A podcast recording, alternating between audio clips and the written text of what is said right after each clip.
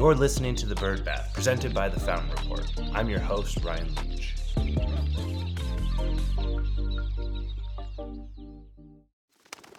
Welcome back to The Bird Bath. Each week, we scrape the surface of the news you need to know, so let's get into it. Walmart is opening its first ever pet service center in Georgia. The Bentonville Giant will offer pet services in a central location within a dedicated storefront. The Dallas, Georgia location is where Walmart opened its doors to its first Walmart Human Health Center in 2019, and now they're going to be branching into pet services in that same location.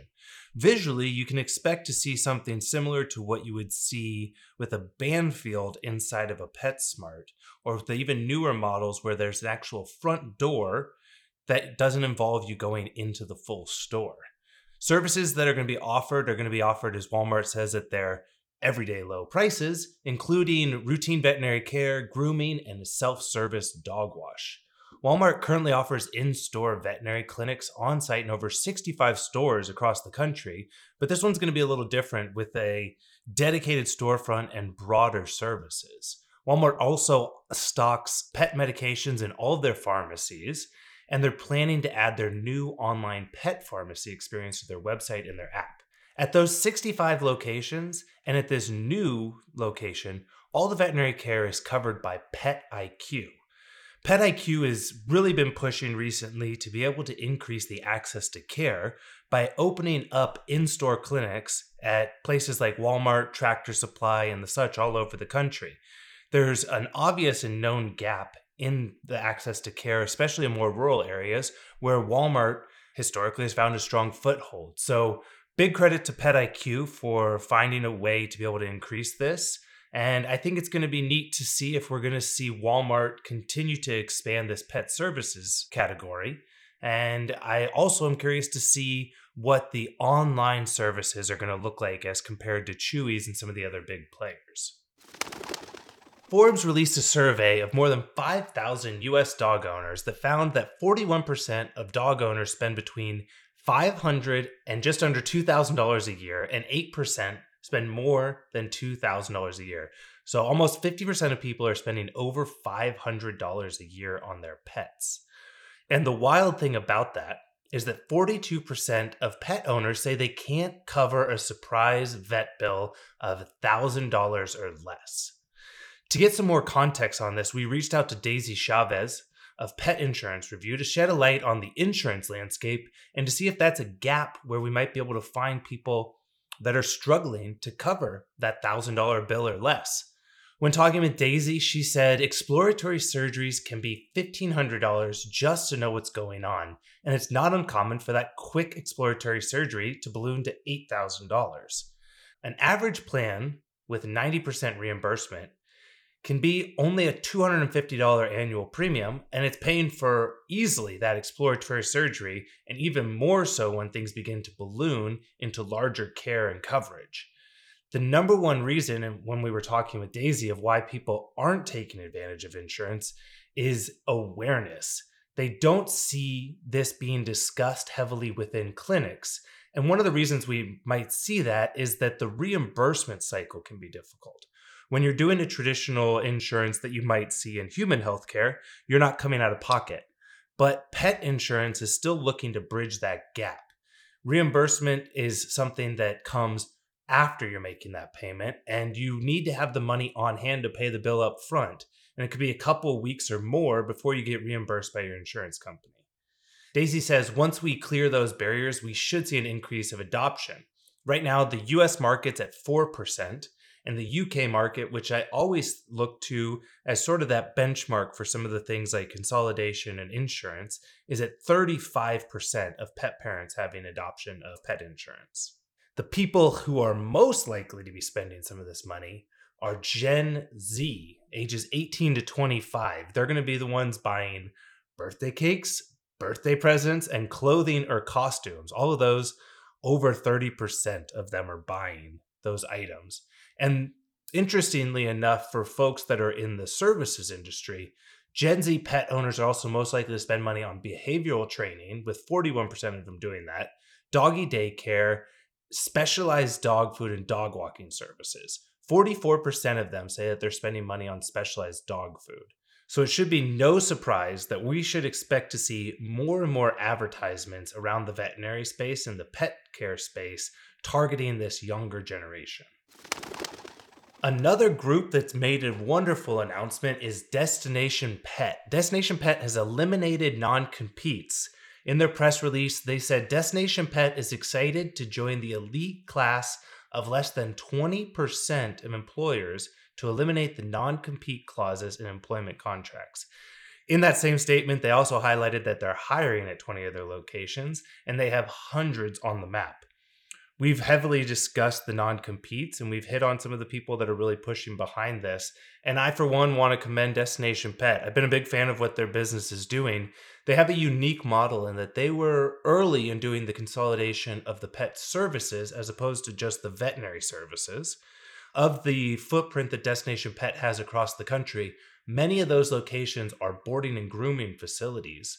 And in the most recent years they've been adding more and more veterinary care I think the elimination of non competes is something that will allow them to continue to see growth and will continue to see a reduction of the burnout and turnover within their space.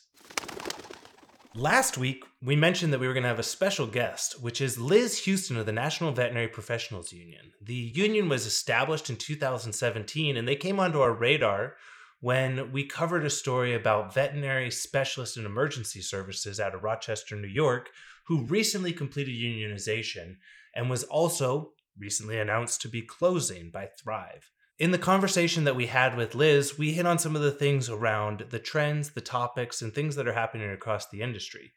We asked Liz to give us a little bit of a overview of what's happening and if we're seeing an increase, decrease, or overall growth within unionization in veterinary medicine. Ryan, and thank you so much for the opportunity to talk with you and your listeners about unionization in veterinary medicine.